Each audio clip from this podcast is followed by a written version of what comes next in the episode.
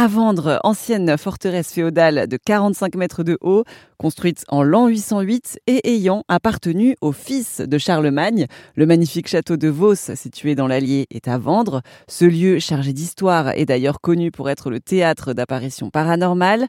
Christelle Voiré, la compagne de Jérémy Mincer, le propriétaire des lieux, vous explique tout. C'est la légende de Lucie, les fantômes de Lucie.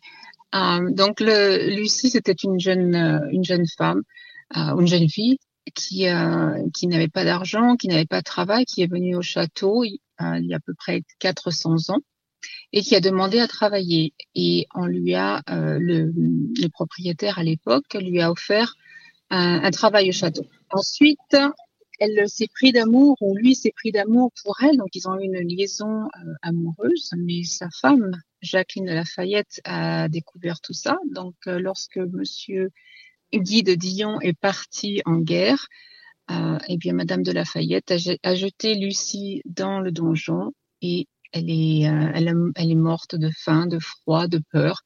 Et le soir, un fantassin a, vu une dame blanche marcher et un autre soldat a aussi vu cette, euh, cette dame blanche euh, marcher entre deux tours du château.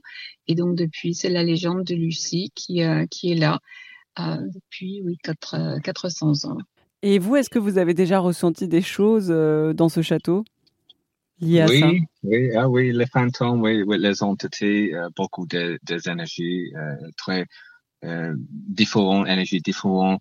Pour moi, pas négatives, mais juste c'est intéressant pour moi dans la, nuit pour euh, les, bruits, une voix, sensation, par exemple, toujours euh, euh, étrange expérience pour moi ici. Le château de Vos, situé dans l'Allier, est donc à vendre, avec ses gentils fantômes inclus, pour la somme de 1,5 million d'euros.